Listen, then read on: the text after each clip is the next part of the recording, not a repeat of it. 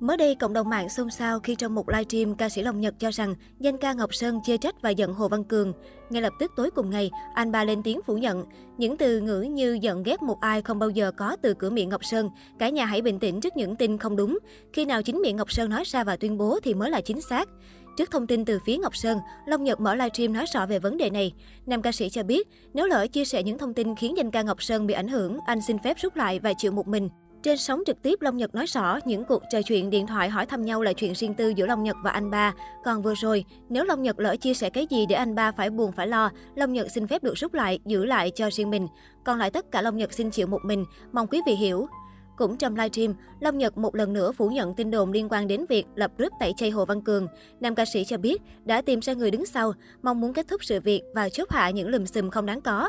Long Nhật xin khép lại, không còn nói gì. Từ mai kênh này sẽ về quay trở về đúng với cái tên của nó là Long Nhật vui vẻ.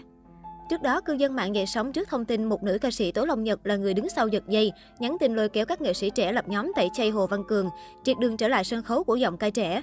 Trước thông tin này, ca sĩ Long Nhật liên tục kêu oan. Anh cho biết thông tin xúi dục người khác lập group tẩy chay Hồ Văn Cường lại bị đặt. Long Nhật từng lên tiếng cho hay, sau một đêm thức trắng, nam ca sĩ và ekip tìm ra được danh tính kẻ đứng sau toàn bộ vụ việc. Nam ca sĩ đăng tải trên trang cá nhân thông báo đã tìm ra danh tính người đứng sau giật dây toàn bộ vụ việc.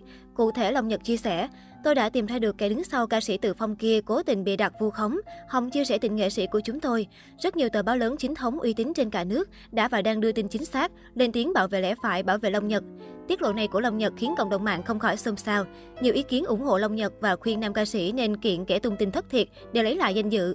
Sau đó, nam ca sĩ cũng đào khóa bình luận trên trang cá nhân. Được biết, thời gian vừa qua, ca sĩ Long Nhật thường xuyên đăng tải những clip trên trang YouTube cá nhân, chia sẻ quan điểm bản thân quanh ồn ào tiền bạc giữa Hồ Văn Cường và quản lý ca sĩ Phi Nhung. Dưới góc nhìn của người hoạt động lâu trong showbiz, nam ca sĩ đã có những phân tích quanh chuyện hợp đồng hay cách xê của Hồ Văn Cường. Đồng thời, ca sĩ Long Nhật cũng khẳng định anh rất trân quý tình cảm mẹ con của Phi Nhung. Riêng đối với Hồ Văn Cường, nam ca sĩ giận nhưng rất thương. Về phía danh ca Ngọc Sơn, nam ca sĩ từng có bài đăng mong muốn giúp đỡ Hồ Văn Cường. Nam nhạc sĩ viết, hãy dang tay bảo vệ trẻ em. Ngọc Sơn, mấy hôm nay người em trai kết nghĩa của Ngọc Sơn, Nguyễn Đức Thụy, Bầu Thụy có nói anh ba Ngọc Sơn tìm cách liên lạc với Hồ Văn Cường để Bầu Thụy và Ngọc Sơn giúp đỡ Hồ Văn Cường, chứ em thấy tội nghiệp thằng bé. Ngọc Sơn đã chuyển lời lại với trợ lý tìm cách liên lạc giúp đỡ theo đúng tâm nguyện của hai anh em. Hãy yêu thương giúp đỡ nhau, vui lòng không bình luận câu nào đụng chạm đến bất kỳ một ai nhé. Xin cảm ơn.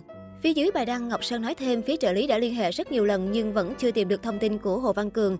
Giọng ca sáu ích bày tỏ, em trai Đức Thụy của anh ba điện thoại thúc anh ba quá nhiều, xin số điện thoại của cháu Cường. Anh đã cho trợ lý làm việc mấy hôm nay nhưng chưa tìm ra, mỗi ngày điện thoại ba bốn lần hối thúc, tới giờ vẫn còn không tha cho anh ba nữa.